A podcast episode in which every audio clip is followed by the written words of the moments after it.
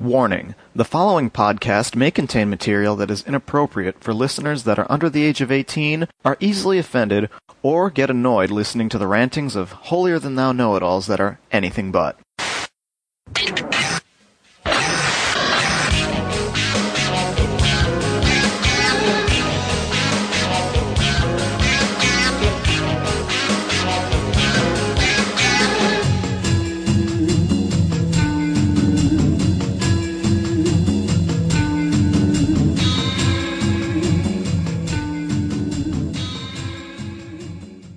Hey, and welcome to episode 98 of Anime World Order. Let's see, we're desperately trying to get another episode out before Otakon 2011, which is coming up very, very soon. Hopefully, will be out before this podcast is out. I am Gerald Rathkolb, and with me, as always, Daryl Surratt working on Otakon panels as well as uh, Anime Festival Orlando panels, which is the week immediately after Otakon. It's a smaller con here in Florida, but you know, I'm we've talked about it before a couple of times. many a time. So, you know, back there again and, uh, you know, doing more things. Uh, and I'm Clarissa. I've got stuff for class I've got to work on. Final paper, yay! Yay! That's why we need to get through this quickly so she can get back to uh, that slave labor. As usual, uh, check out the website. We like to hear your comments and such at www.animeworldorder.com.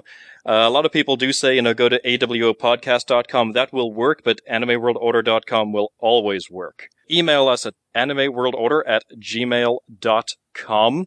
And to put a gigantic dent in the 2,000 emails or so that we have, uh, I thought we'd read one or two, maybe. But uh, before I do that, I should actually mention um, what we're going to be doing this episode. I am going to be tackling a review that I've been promising for way too long. The show that was just recently released by uh, Right Stuf International, and that is the Dirty Pair TV series. You may remember that I did a review for Dirty Pair Project Eden way back in episode 49. Yeah, since gone out of print, but now it's going to get re-released uh, by Nozomi or Right Stuf, as it were, in a better edition. So Very much um, better edition. Look yeah. out for that when that comes out uh, later. Yeah.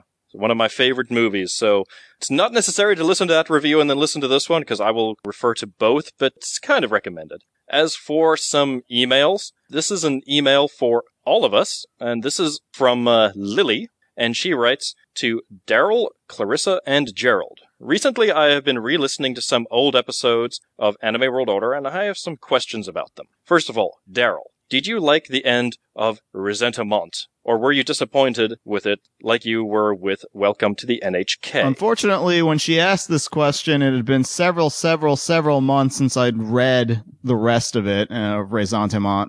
And so I can no longer remember the full details of what happened without going back and rereading it. Now, wh- what I, what I do remember is that it ended in kind of a grim way that is framed within the context of the story is a not so grim way, except if you think about it, it's still not very good.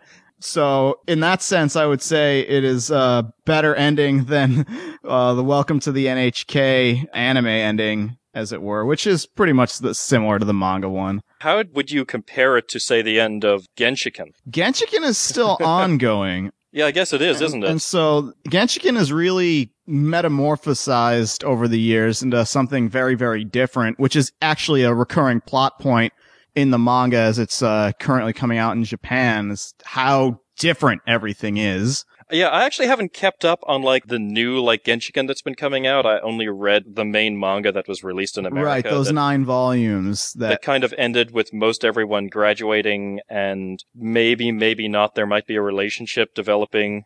Yeah, part So- two continues right alongside those lines. There's a lot more new members. Um, some of them are feeling, uh, alienated because they don't really have any connection to these new people. It's that typical Genshiken stuff that kind of lost my interest in it after a ways, but I would say that Ressentiment, because it's shorter than Welcome to the NHK and certainly shorter than Genshiken, got in, hit its points, and got out pretty much um, in time before it kind of spiraled into psychopathy, even though it was already pretty, you know, psychopathic as it were. Yeah. Yeah, Genshiken kind of became kind of a beast, especially when they came out with a TV series of the show within the manga. So yeah, Lily goes on to write. Clarissa, At the time you had reviewed Yotsuba, only three volumes had come out. Did you like this series, and what did you think of the Yen Press release of it compared to ADV's? Yeah, I mean, it's still an awesome series. I haven't, I'm a little bit behind on it now. I'm not totally up on it, but from what I've seen, it certainly hasn't, you know, gotten any worse than it was before. It's still really funny. The Yen Press versus ADV, each version has kind of its pros and cons. Uh, which one you like better may depend on what kind of translation style you want. Um, the Yen Press version trends a little bit more towards the hardcore otaku focused type translation where like Mm. they leave in the katakana sound effects and they uh, leave in the honorifics and they use more stuff where they have translation notes to explain things. Whereas the earlier adv release would tend like if there was a pun they'd just kind of replace it with an english equivalent. Some people like the adv approach better. I know that yotsuba is a pretty accessible and popular series for younger readers and so the adv style may be more accessible for a lot of those people so I know some people have kind of complained about the Yen Press one, but some people like it better. You know, I know one thing people talked about a lot was that, um, there's a, a character dresses up in cardboard boxes like a robot, and the name of it is like Danbo, cause it's a reference to Danboru, which is the Japanese word for that type of cardboard. But I know in the ADV release, they had changed it to be cardbo, so like shortened cardboard. And in the Hmm. Yen Press version, they left it as Danbo with like a note to say, oh, this is a reference to the Japanese word for cardboard.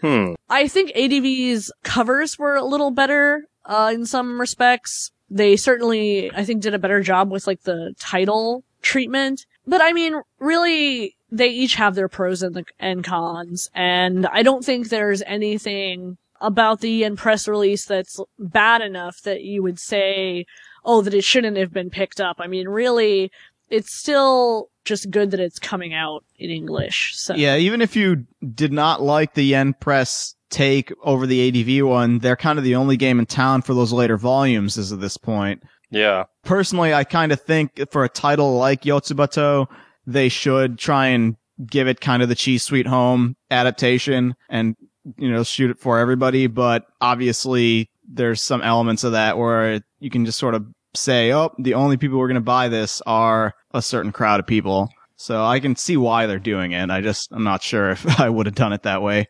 Yeah, uh, those earlier volumes, I mean, did Yen Press pick those up as well? they did go or- Yeah, back they and did. re-release them. Yeah. Okay. Yeah, so you can actually buy the initial volumes in both versions, and that's actually where people are pulling some of the comparisons from. Okay. Is that they have the same ones published by both. That makes sense then. Lily goes on to say, Gerald, in an episode, I forgot the number. There was an email about long running shows, and you mentioned you really liked Case Closed. I would like to hear m- more thoughts about it, and also, do you like any other Gundam besides the original movies? I know you really don't like G Gundam and Gundam Seed. Thank you for reading this email and love your podcast, Lily. Yeah, I really like Case Closed. I used to record it whenever it was on uh, Cartoon Network. I don't know if it's still running anymore. I doubt it. But I, I just really like that show just because I'm, in general, a fan of mysteries series like that. Like the logical sort of Sherlock Holmes style mystery series. Did you watch through Gosick or did you just decide that, wow, this isn't a mystery series at all? Everybody else is just retarded. No, I didn't. And people keep telling me I need to watch the show. So I don't know. I, I know very little about it. Um, the little that I've heard is people are recommending it to me. The show ain't bad, Mm-hmm. but it's also, they keep touting like the, the main protagonist is like this deductive genius. And really it's just everybody Everyone is else is stupid. Yeah. Well, th- that is to a degree what happens in Case Closed. I mean, um, the the father is an idiot and basically but just it's a plot point that he's an idiot, yes. that he's a drunkard and like a loser. That this is this is true. It's not just like he's they call him a genius and in reality he's not. right. No, In it's Gosick, it's like this person's a genius and they play it up like, wow, no one could have figured that out. And it's like, actually, an idiot with an IQ of 10 could have probably determined that the person holding the smoking gun was the person who fired the bullet. That is a very good point, yeah. So that does change things a lot. Yeah, I haven't watched Gosick. I, Case Closed is such a beast, though. Like, I think even when it got licensed, we were all thinking, like, what are they going to do with this? Because Detective Conan is longer than Dragon Ball Z. I don't know exactly how many episodes it is now. I don't know. I think it's still running, which if it is, would make it longer than, you know, Dragon Ball Z, Bleach, and Naruto. And it was just such a rough series because it's a series for kids in Japan who have to solve these horrendously grisly murders, like CSI-esque gory, gruesome murders. Go, this guy, you know, got decapitated and, you know, here's his head and the blood splattered all over. Let's let these kids in here and let them take a look. Yeah, I don't know if that would actually get onto, you know, primetime Cartoon Network anytime soon. Did you uh, watch Lupin versus Detective Conan? I have a copy of it, and the stupid thing, the subtitles never seem to want to work on it. I've started it like a couple of times on different machines, and the subtitles just were weird. I don't know. Maybe I need to just find another copy of it. But uh, that was more of a Conan movie, wasn't it, than a Lupin movie? Right. Yeah, because uh, Lupin is not not really a detective of any sort. I, I have seen it. I have a copy. My copy worked fine. I don't really know why people are having trouble playing it back. Maybe it's the player that you're using, but Maybe. um, I thought it worked fairly well as both, you know, an annual Lupin special and also, you know, the yearly Detective Conan movie sort of format.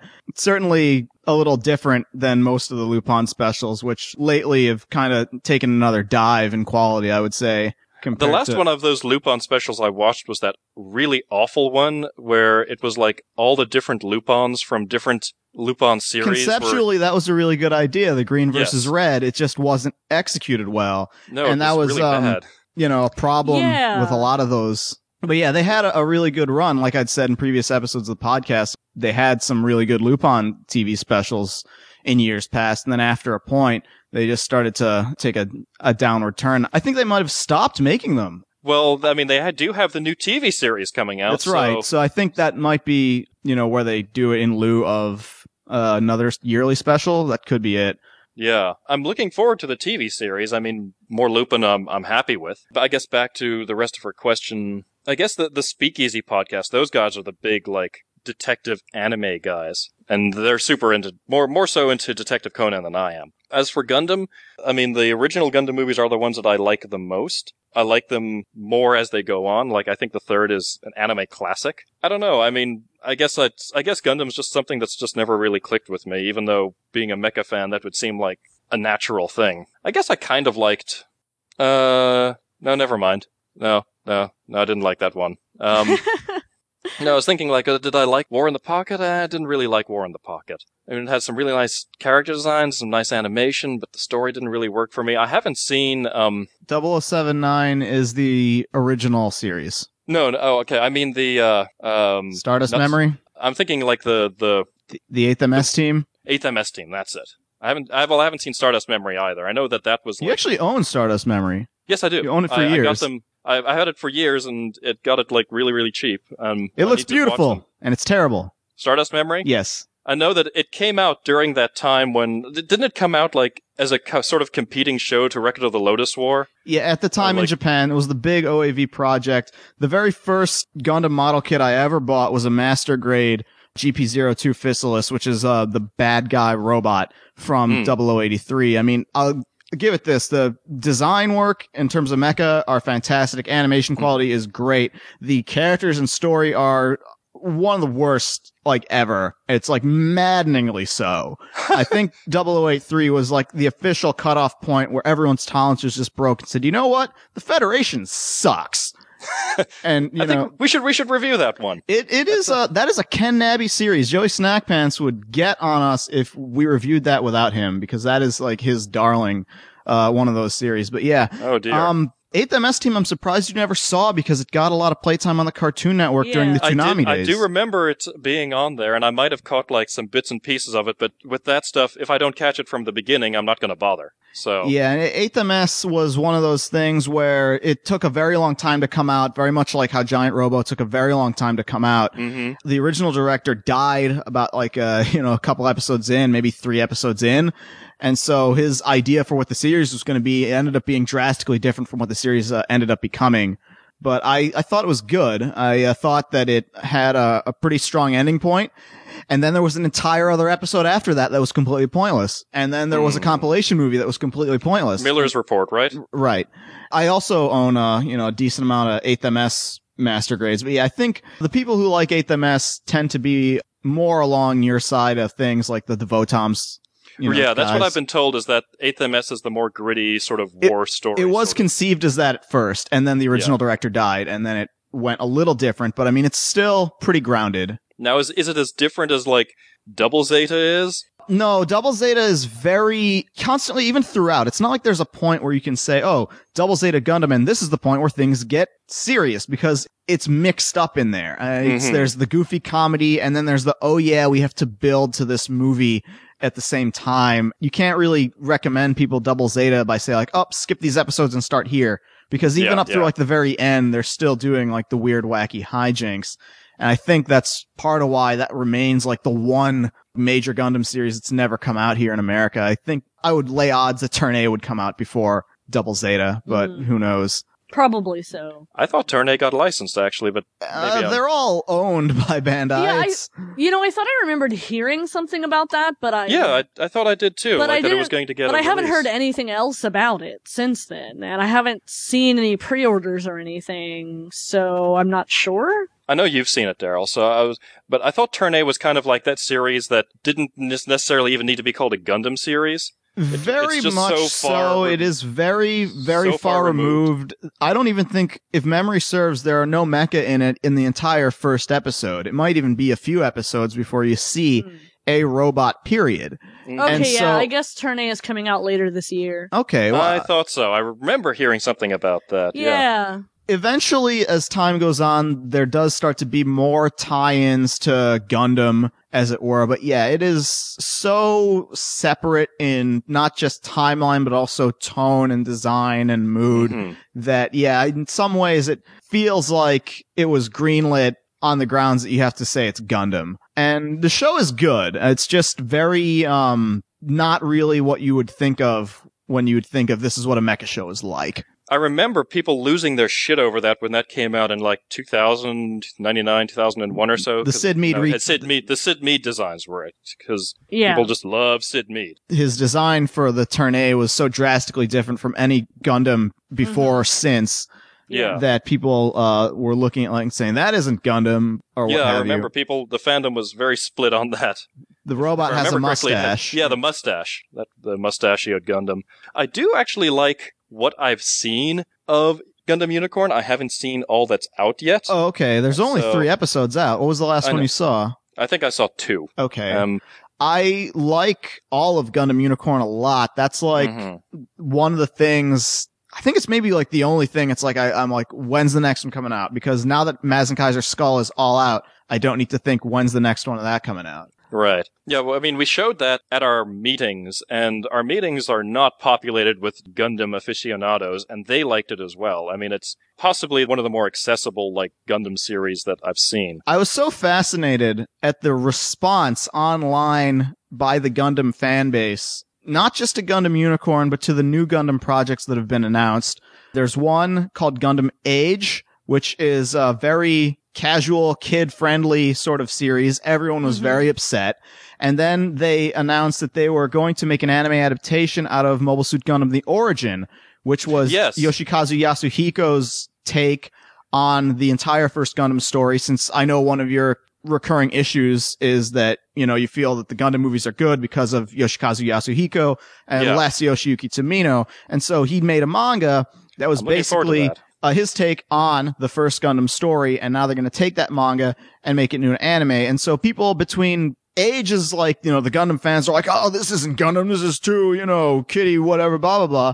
And then Gundam Origin, it's like, oh, this is just the same old thing recycled over and over. and it's like, okay, so they it's, want- im- it's literally impossible to satisfy the Gundam fan base. There's nothing good enough. Yeah. I, I've long since, you know, stopped listening to them. but They want something that is new and different, but like what they've seen before. Right. A very specifically narrow window. It's like they want Yeah. something they've never seen before that makes them feel a way that they've never felt before for anything before or since, but it simultaneously must contain these elements that are familiar to them. It's it's And so a- you see a lot of people who are like, "Oh, Gundam Unicorn isn't that good because it gets tied down and whatever, whatever." And I think that's bullshit.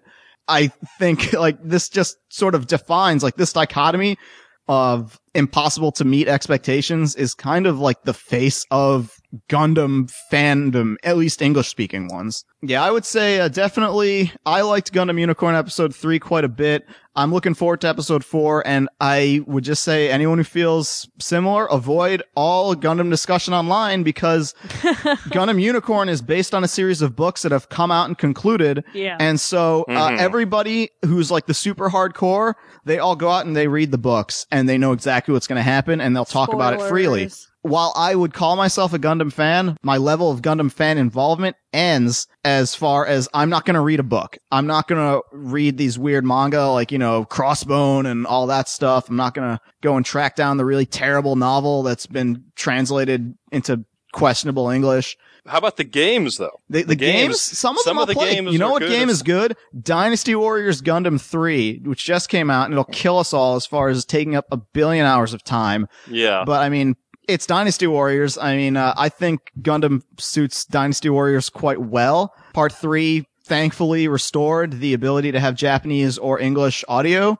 Yeah, I really like that in the first game, and then they They, they, took it out. it out the- they took it out for the second game. Yeah. And what then the hell? people like at first I didn't want to play the second one at all, and then I started playing it, and I was like, you know what? This dub is so it's that level of like weirdly bad that it is strangely compelling, and like that 360 game that we're playing, um, Twin Peaks. oh, Deadly Premonition. Deadly Deadly- Premonition. Deadly Premonition. Deadly Premonition. I'm gonna find another podcast and do an entire episode on Deadly Premonition. But yeah, that's like this weird, Yeah. simultaneously exceptionally well done, while at the same time being incredibly bad. yes. It's it's yeah, Clarissa and I are playing that and on every conceivable metric character animation facial you know things sometimes it's like wow it's really good and other times it's like york your face but i mean Yes. It's I, I'm uh, still special. trying to figure out if like it's intentional that everybody goes on and on about how Anna was so beautiful, but she has the and most she looks terrifying, incredibly face. terrifying Yeah, Yeah. And- is that like on and- purpose? I can't tell. And and then there's there's, no way to know five minute monologues about biscuits and such. it's maybe we should start a new podcast. you know how many we can people I know that. who have gone and tracked down those movies that York has talked about in the car because it's, I I, think you watched Lady Lady Hawk Hawk because of because him. of, yeah I watched Ladyhawke because he recommended it. I can't believe you hadn't already seen Ladyhawke. I guess I just never saw it on TV or whatever. But I guess enough about weird Japanese video games. yeah this is Yeah. now the Reno Williams podcast Let's see. We have another email here. Why why not read two? Um, this is by Alexi. Alexi writes, Hi, AWO. I've been enjoying your podcast this summer, and though I'm sure you've already have a lot of titles to review, I have a title that I'd really like to see covered on your show. Many years back, Gerald reviewed two films by Yoshikazu Yasuhiko, Venus Wars and Crusher Joe, and mentioned that he would probably cover Arion as well. While I can see why the review never happened, the movie is bananas. I'd definitely love to see it covered on the show. As a classics student, Arion has a special place in my heart, seeing how it speaks to the themes of Greco-Roman literature. However, I'm really interested in learning more about Arion as an anime movie, like how and why it was made, its influence, impact, and things like that. It's such a little known movie. I can find hardly anything about it, and if Gerald could do a review, I would be a happy listener.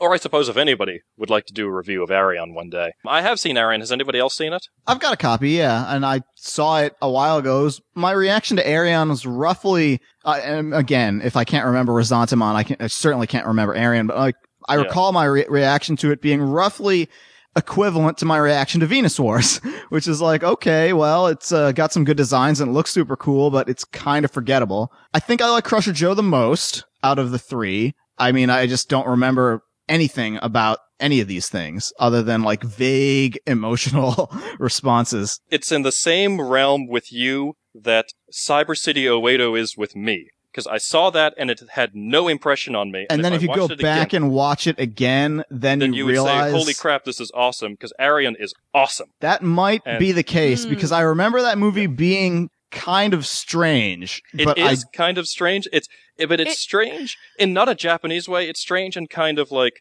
a Greek way.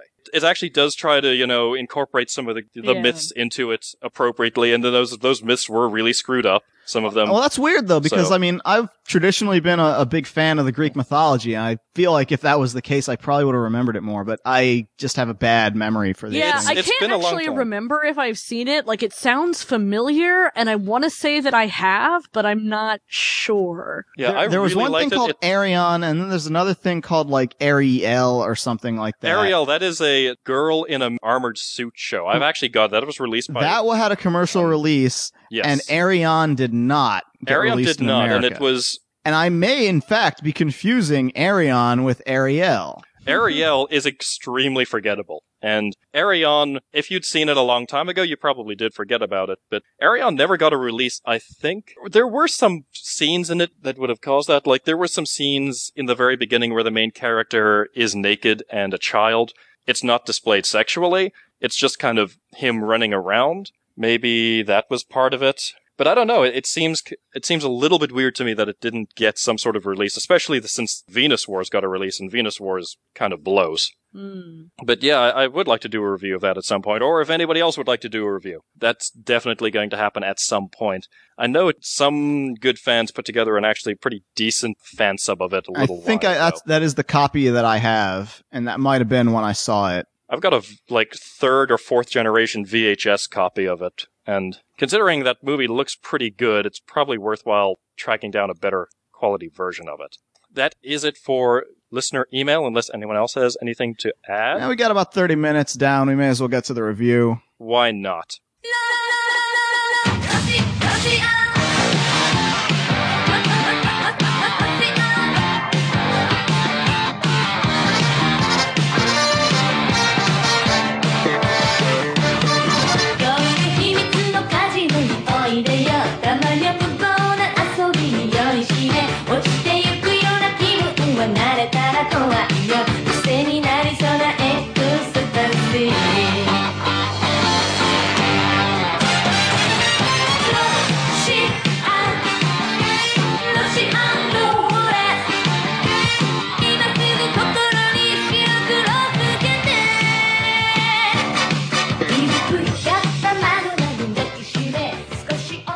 As I mentioned before, I'm going to be reviewing the old school series, the Dirty Pair TV series. Whenever a show like this is released, and it's it's not terribly often, but when it does happen, there's always sort of this eternal question that comes up and kind of just bounces around the internet a lot. And that is, is the show actually good, or is it just nostalgia? Dirty Pair is one of those series that a lot of guys and ladies, roughly around, you know, over 35, maybe even up to 40 and older, talked about a whole lot. It never got a release here, the original TV series, even though David Williams is like one of the biggest Dirty Pair fans in America, and he was one of the like DVD producers over at ADV Films. There's always a big split when that happens, and it's usually the split is between people who came into anime at a certain time, if they come into it after that certain time, they usually hate the show. And if they come into it before a certain time, they usually love the show.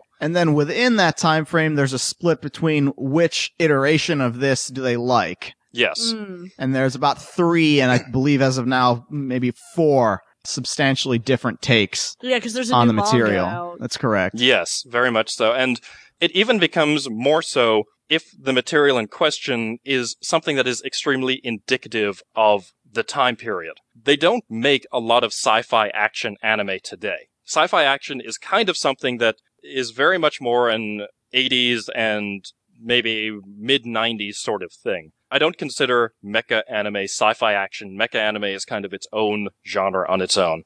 But sci-fi anime was almost like the like a very very common anime. It's kind of what got anime in America really big and really going. Right. I would argue that if they could do more sci-fi action stuff, like say, I don't know, Red Line and such, that, that anime would then kind of get out of the rut of being like no longer cool or whatever. It's one of those things where you're absolutely correct. As far as the international appeal, that sci-fi action stuff does catch on. I mean, you got to think of when Dirty Pair originally came out. In my mind, it's like mid 80s. And Yes. like 1985 or so, that's right around the time in America when Robotech started to be its own thing, right around the time when conventions in America, which were still in the sci-fi con mold, were branching out, being populated by people who were fans of things like, uh, Star Blazers and Dirty Pair and Star Blazers are not very similar to each other in terms of uh, mood or No. tone, but um, they're certainly both uh, you know, But they, they would probably spacefaring tales. They would, they, yeah, and they could probably appeal to the same audience at different times of the day, perhaps.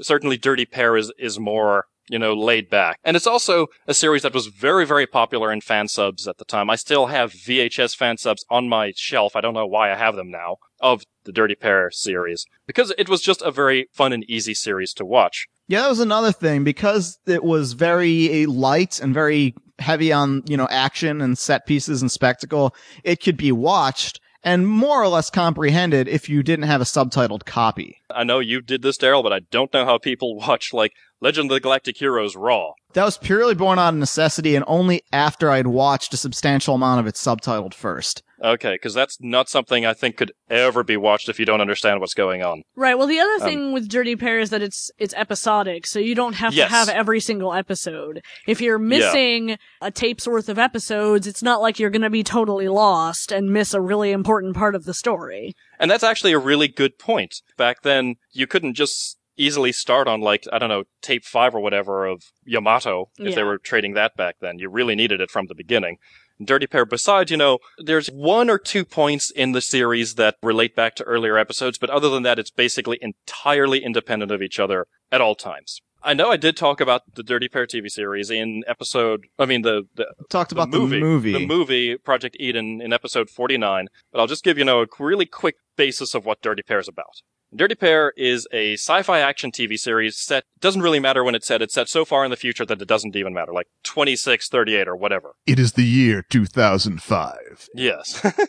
uh, 2138 is actually when it's, when it's set. The series is about these two girls named Kay and Yuri. Kay is the redhead. She's a tomboy. She's, you know, angry and hot-blooded. Yuri is the uh, long black-haired Japanese girl, a little bit more ladylike and such. And they work as trouble consultants for this giant, you can't even call it multinational. It's like interplanetary Multigalactic, yeah. multi-galactic interplanetary corporation called the 3WA.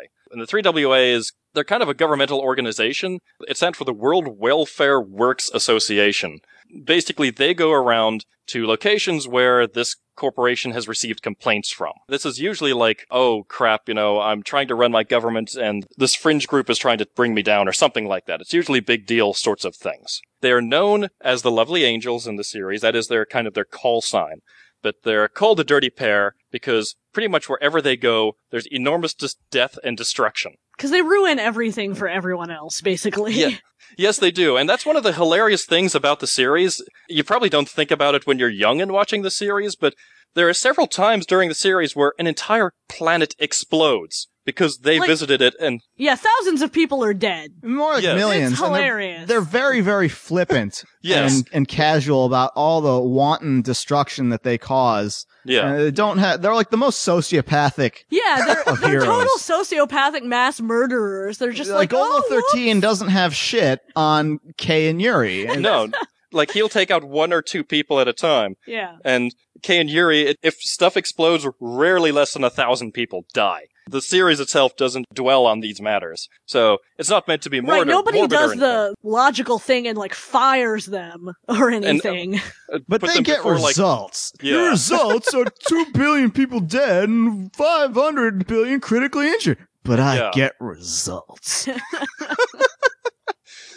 So they travel around and they've got this enormous like cat bear called Mugi. And this uh, little robot called Nyamo. They've got a chief. They're kind of he's kind of the most stereotype. Like if he were in a uh, their chief, whose name is uh, Chief Ghoulie. He's the guy and that's if he there to were- like yell at them and be like, "You're a Well- loose cannon." I was going to say, if he was in a 70s series, he would be black with a afro smashing on a desk.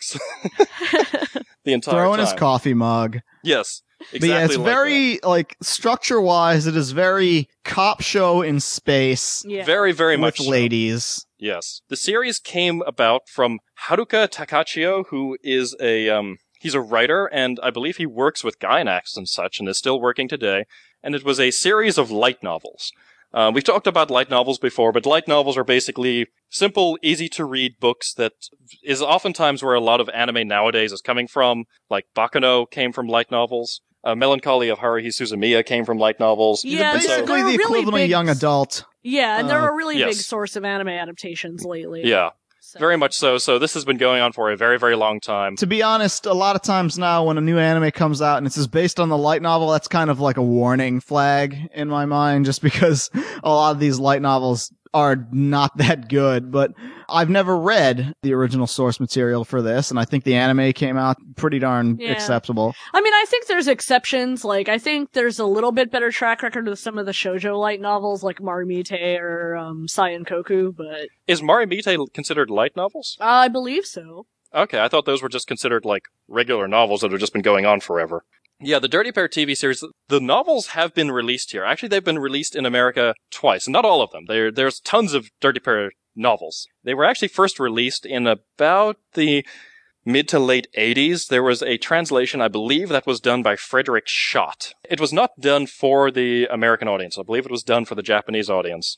And then more recently, there were the first two novels were released. The Great Adventures of the Dirty Pair, and I forgot the second one. It's sitting upstairs now. I have read those, so I'm coming at it from from that sort of perspective. Haruka Takachiho is kind of well known for really hating the TV series of this, like a lot. I believe he just officially kind of disowned the TV series entirely.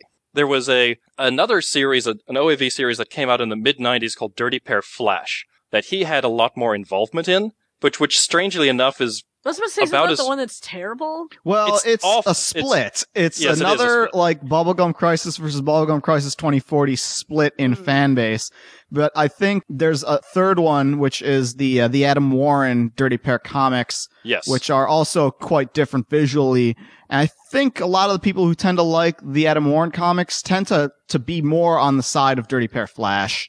Yeah, I have not read the Adam Warren comics. I know that they start out a lot more like the original Dirty Pair, and then as they go on, they get kind of more ridiculous and more violent. The Dirty Pair Flash series is absolutely awful for about six episodes and then becomes mediocre. That's about as good as I can say about it. The novel series does something that was extremely popular in mid 80s and 80s anime fandom in general, and that is that Kei and Yuri were originally psychics. They used a lot of their Hmm. psychic powers to solve their problems and to, to figure things out. And to make Yeah. people explode after screaming no.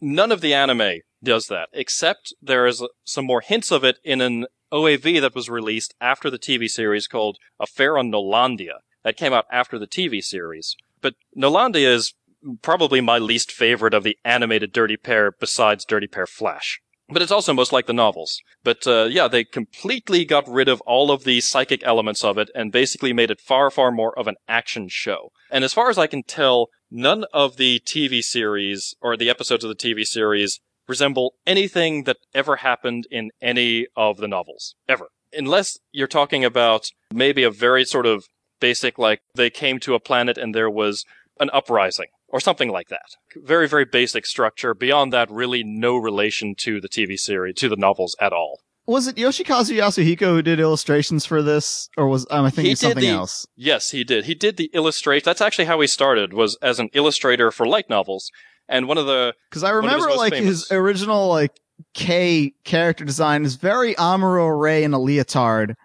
yes, it is, isn't it? Yeah, he is. He started as an illustrator for the novels, and if you watch the Crusher Joe movie, there is a scene in that where the characters go to a um, drive-in theater and they are playing this non-existent Dirty Pair movie, and those designs that were never used ever again are the Yoshikazu Yasuhiko designs. They're much more like hot pants. Let's go clubbing, Circa 1982. Yeah. Very, very much so. The Dirty Pair, the TV series, was not terribly popular in Japan at all. In fact, It, it got, got canceled, didn't it? Yep, it got cancelled, exactly. Hmm. Much like the original Gundam series, it was originally planned for 24 episodes, I believe, and it got cut short. And then I believe what happened was they had to release the final set to bump up the count to be 24 as OAVs. Is that correct? Yes, they released them as OAVs. Strangely enough, though, those last two episodes are awesome. The animation quality is incredible in them. The action is terrific. So I I, don't know. I think there's a was Koji Morimoto involvement somewhere in there. very, very likely there were scenes in that that looked kind of like he could have worked on them. And then I don't really know the details behind it, but then they found out that, you know, hey, these things are selling. Maybe we should do something else. So they released Affair in Nolandia, which I don't which really care for. somehow permitted them to keep making more, even though, like you said, it is pretty weak. And Yeah, uh, I'm not so huge on Flight 005 conspiracy either. I don't hate 005, but It's I know bad. some people on the internet think it's like the worst thing ever made. I don't know where they get that from. There are people who care more about video games than cartoons, Clearly. so whatever. Mm, Yeah, it's really not that bad. But right after Affair on Nolandia, Project Eden came out, and that's what I reviewed in episode 49. If you have never seen The Dirty Pair before, Project Eden is still the best place to start. It is the best One deal. shot, you're done in like under an hour and a half. You'll know if you like this show or I mean, not. the the last two episodes of the TV series are awesome and incredible and amazing, but you can't buy them separately. And the first few episodes of the TV series as well, they are TV quality animation from over 25 years ago. Yes. and it can take a while to catch on. I know a lot of people when you said you brought up the topic like is this show actually good or is it just nostalgia and Mhm. they had no prior exposure to the dirty pair and so Yeah. they watched these first tv episodes and they're like you know what this show isn't that good at all i don't know what you people are talking about most of the show, I think, is actually very good and pretty slickly written at times. i would also say it's got a production value that is a noticeable cut above a lot of animation in general even tv stuff yeah, because I mean, maybe, they may be not as high as like Zeta Gundam, but just a bit below that, because Zeta Gundam is kind of like the pinnacle of TV animation at that time Hmm. period. I think the observation that Mike Toole would always bring up is the thing that amazes me about the Dirty Pair TV, at least for the first three or four episodes anyway, simply just how much stuff is going on. Yes. Like how much movement there is, how much little background details that nowadays they wouldn't bother to put in. Well, this is something that I don't know. I guess I should call myself an old schooler, but old schoolers like myself really love. Around this time, animators had a lot more freedom to kind of do what they wanted to. Right. Well, I guess at this point also they hadn't all been burnt out into lifeless husks yet. Yeah, between the work schedule and the industry, like not really clamping down and having like extensive pre-production meetings on what has to be in the show. Well, it's Pokemon is what killed it all. Pokemon and the scandal with the animation, you know, that episode. the that the caused- supposed epilepsy that apparently was a hoax, but if it wasn't found out till years later, by the time that damage was already done. and all of the all of the restrictions that happened in animation because of that Pokemon episode, and you know other things in the industry. But the Pokemon episode was, you know, The catalyst. the catalyst. Yeah. Before then, animators kind of could do a lot of what they wanted. Like some animator were said, you need to animate some characters in the background, just to have people doing stuff. They might have people from other shows just in the background, just doing whatever. Um, if you followed any of my tweets while I was watching the show, I would say, oh, hey, check it out. Nausicaa's in this episode or whatever. And that happens quite a lot. Maybe it's intentional, maybe I'm seeing things or whatever, but they did really put a lot of work into just creating movement and creating like dynamic dynamism. Is that a word? Dynamic dynamism, it is now. yes, it is. into some of the animation, especially the mecha animation, because this was kind of the golden age of animators who knew how to animate mechanical objects. Whenever there's a chase scene on there with, you know, some mechanics in it, it always looks really, really good. I guess as I was saying before, Project Eden has got the whole package. It's got excellent animation. It's long enough to have pretty awesome and somewhat, you know, sophisticated story for a sci-fi action movie. There are excellent stories in the TV series, but the animation doesn't look as good. So still, I would say if you've never watched any of it, stay with Project Eden, or at least start there with Project Eden. And again, that's coming out soon in a re-release, so don't bother tracking down any old editions of it because the better one's coming out.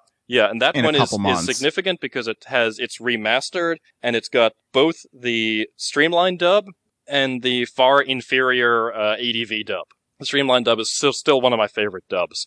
But as far as this TV series, like specifically, obviously it's got a lot of standalone stuff and stories. overall, which story stood out to you? How decent was it? I know, like, for example, with Lupin the Third, which uh, is getting a release here finally, that first season, a lot of people tend to like a lot of those individual stories a little more than, say, in the third season Yeah. of Lupin. There are some episodes that stand out to me, oftentimes the more ridiculous ones. There was an episode, um, I wanted Clarissa to watch this episode because I think she'd like it a lot. But there was an episode with this guy, his name was Clicky Gold Jeff. and he's trying to marry this transsexual guy or girl, I don't know at what point. And the plot line is that he was arranged to be married to these eight women, and the ceremony is him being led by these eight women in handcuffs, while behind him are a whole bunch of bunny boys serving drinks. This was just a really ridiculous episode, and it stands out to me for those reasons. But there were a lot of like just authentically good episodes. Um, I was taking notes on them. There was one episode where I'm pretty sure had like it was episode 19. Like the girls are trying to prove to each other that they are a better woman. They had some argument with each other about you know, oh, I'm I'm more feminine than you are. Meanwhile, neither of them are very feminine at all. They are typically like that is the dynamic of the dirty Hmm. pair is that they're always like trying to like undermine the other one. Yeah. And they are enormously horny as well. Not necessarily, I, I guess like shows like Panty and Stocking have kind of set the bar so incredibly high that it almost doesn't even register. I would say that Kay and Yuri like are sort of the, the prototypical panty and stocking. Yeah. th- th- it's kind of like if Panty and Stocking started somewhere, they would have started with Kay and Yuri. Because they're always like trying to find some other guy. They're kind of, uh, you know, back and forth with each other is, is a lot of why I like the series and a lot of why I think that a lot of other people like the series as well. so you'd say the dynamic is actually what's more important than any one particular visual style as far as like yes, this is dirty pair. I think so. I think that's why so many people have been able to accept the Adam Warren comics and even Dirty Pair Flash and new manga, but I think that's why Dirty Pair has been allowed to continue for 30 some years now, it seems, Yeah. is because it's not really that tied down to any one particular visual aesthetic, so they can keep updating it for the medium. as long as you know Yuri is kind of feminine, you know, underneath it is insane, and Kay is hot-blooded, kind of a maniac, but is ultimately less insane than Yuri is. It's kind of that's that's the dirty pair. The release of it was actually very good. I believe that this was a release that used the DVD remasters that uh, came out a couple of years ago in Japan. I, I may or may not be correct on that, unless unless They certainly like, look the part. They look really good, especially for a series that is as old as this. Yeah, um, I mean, I haven't really sat down and watched it yet, but I saw some of the stuff that you were watching, and it definitely looks really nice. Yeah. It's a sub only release, just how this should be released. No, no need to waste the money on a dub. And the, it comes with a nice booklet that goes into kind of, you know, some of the details behind the show. But again, the question is, is someone who is not familiar with the Dirty Pair really going to get much out of this? And uh, as I said before, start with Project Eden. Project Eden is kind of a tough one as well because I think Project Eden is so good that even if you really like that, that's not necessarily a guarantee that you'd like the TV series, but it is gives you a very, very much better batting average that you will. Right, at least you kind of get an idea of do you like the concept? You know, are Yes. you interested in the characters? Right. And if the thing you dislike about Project Eden is why is there music playing while nobody is saying anything? Their lips are moving and nothing's happening. Well, that's not really a recurring uh, visual or, you know, flourish of, uh, of any other dirty pair. But if your argument is what's going on, these women are ridiculous, they keep blowing shit up, then you won't like the dirty pair, and you're a boring person, I don't want to talk to you. Unfortunately, because they're the only recurring characters really other than, you know, Moogie and the, the police chief or, you know, 3WA chief, we unfortunately never get to see uh, ever again any Space Butler or Professor Wattsman. No, unfortunately not. Some of the best villains or good guy bad guys ever put into anime, and that was just a one shot for them. So unfortunate too. Koichi Mashimo, absolutely the best thing he ever directed, and then never, never could recreate that I would say way. Tylor might be his best. Mm, yeah, I could, I could see that definitely. Eh, they're, they're about equal with me. Tylor is kind of a different thing. Like Project Eden is, I think, more entertaining than Tylor is, but Tylor is a better show. But anyway, that's that's not the argument we're having here.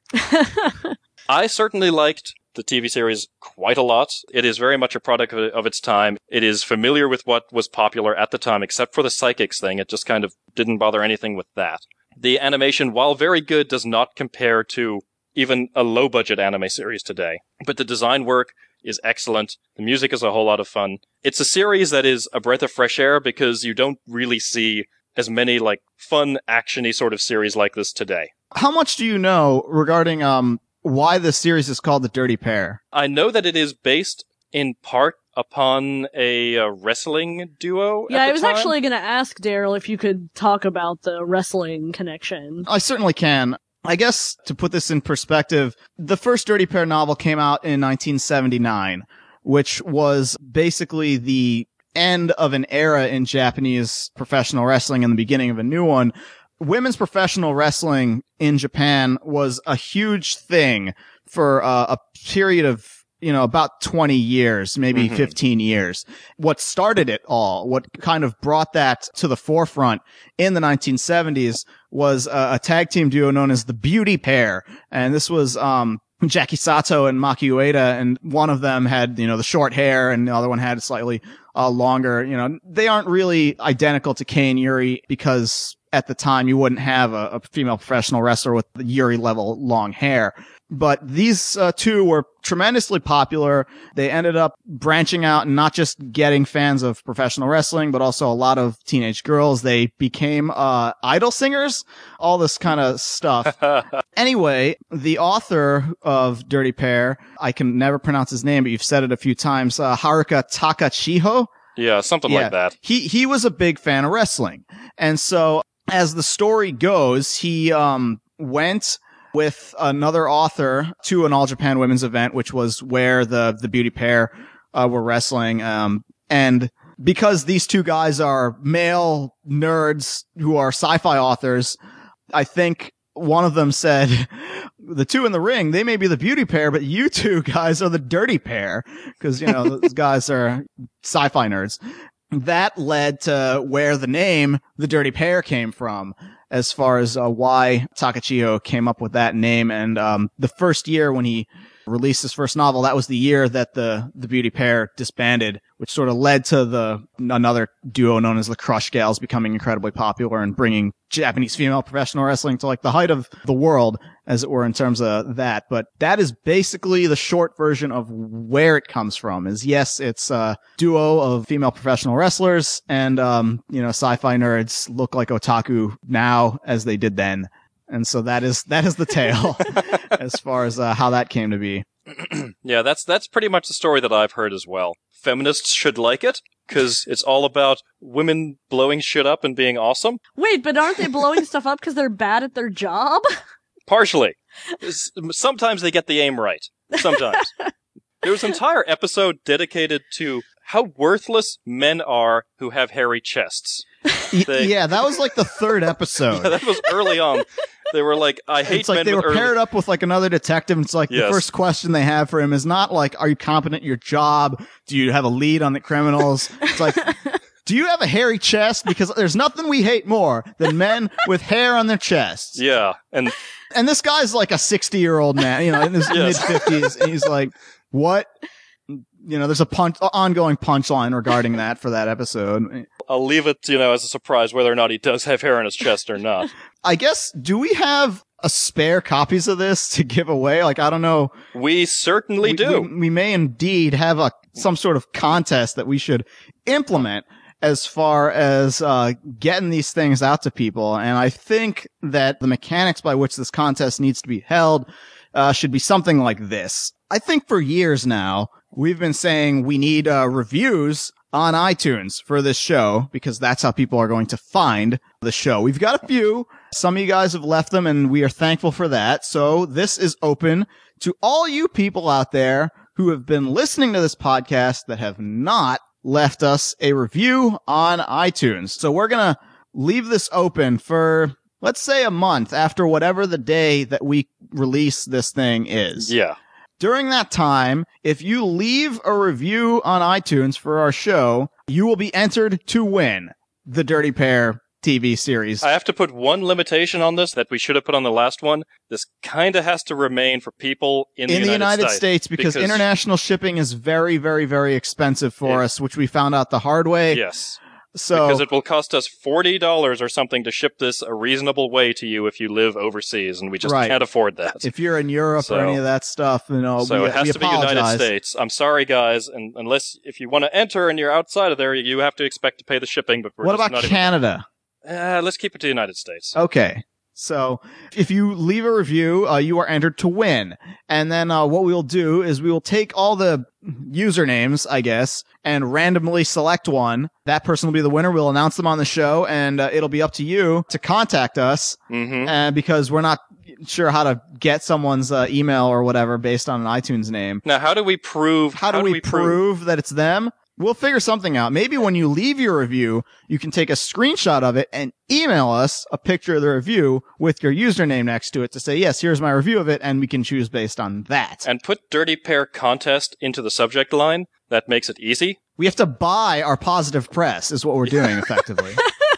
Is that like the most chilling contest ever? I don't know. That that's okay. We need I'm we need sure some. the Citizens United Supreme Court case will say this is free speech and we're not actually stealing votes. yes. So do that, and you could win yourself a complete box set of the Dirty Pair TV series.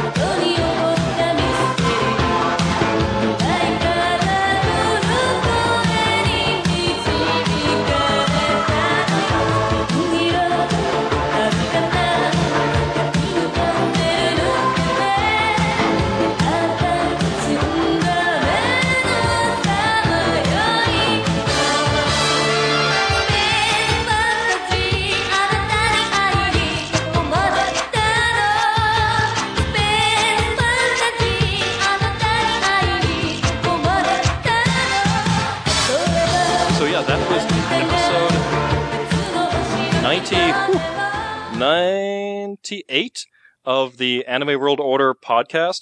Some of the homework, animeworldorder.com. Leave us some reviews. Preferably also leave us some on iTunes now if you want to be entered for that contest. Email us at animeworldorder at gmail.com. As a reminder, leave us a review on iTunes and email us with a screen cap of that review with Dirty Pair contest in the subject line. The new issue of Otaku USA is Yes. out. It's got Blue Exorcist on the cover. I did a feature on Tiger and Bunny. And then on the website soon, you'll be seeing, uh, I'll be posting some, um, on otakuusamagazine.com. That is, I've got some reviews coming up there as well to tie in to what I wrote in the magazine. Uh, in addition to Tiger and Bunny, I wrote a pretty stellar review of Lady Death, the motion picture, if I do Oh, say so boy. myself. Hey, do we have it in enough with Patrick Macias to get him on the show again? I think. we need to Yes, he wants to, he wants to be on the show again. I uh, think as we need. I think we need to review. Uh, to have a Rintaro show. a Rintaro Harmageddon Yes, retrospective. I'm- He, he'll, I- he, I- he is ready. He Uh, is good. ready I- and, and prepared for that. Bug him. We want. We want him on the show for that. Yeah, he, So- he'd want to talk about uh, Crunchyroll news as well. And speaking of that, I just posted another confounding piece on Crunchyroll news that the Crunchyroll readership has no idea what to make of. It's an introduction to anime's craziest deaths. Um, I guess the editors of Crunchyroll decided to take my piece and rename it the top eight craziest deaths, which is the polar opposite of what an introduction uh, is. It's getting a lot of what I would expect type of comments if you call something the top eight, whatever. Whenever you get the top stuff, you always get a lot of. I, I deliberately didn't name it that, but I understand why they renamed it that is because nerds won't read anything unless it's uh told that it's it's a list. If it is not a list, it is in fact just an idea of what my panels are going to be about. Take a look at that, read it. If you like what you see, uh there's an Otakon panel in store for you. Uh We want to get this episode out, and also we are going to be doing lots of panels at Anime Festival Orlando if you are in the area. Right, and also soon I'll have a review on Anime News Network. Keep an eye out for that uh, on the Uh, supernatural anime. Uh, yes, and also happy birthday, Clarissa. Oh, thanks. we wanted to record on your actual birthday. Ah. You, you're now at Dave Merrill level right Hooray, now. I'm old. One step removed from Dave Merrill level.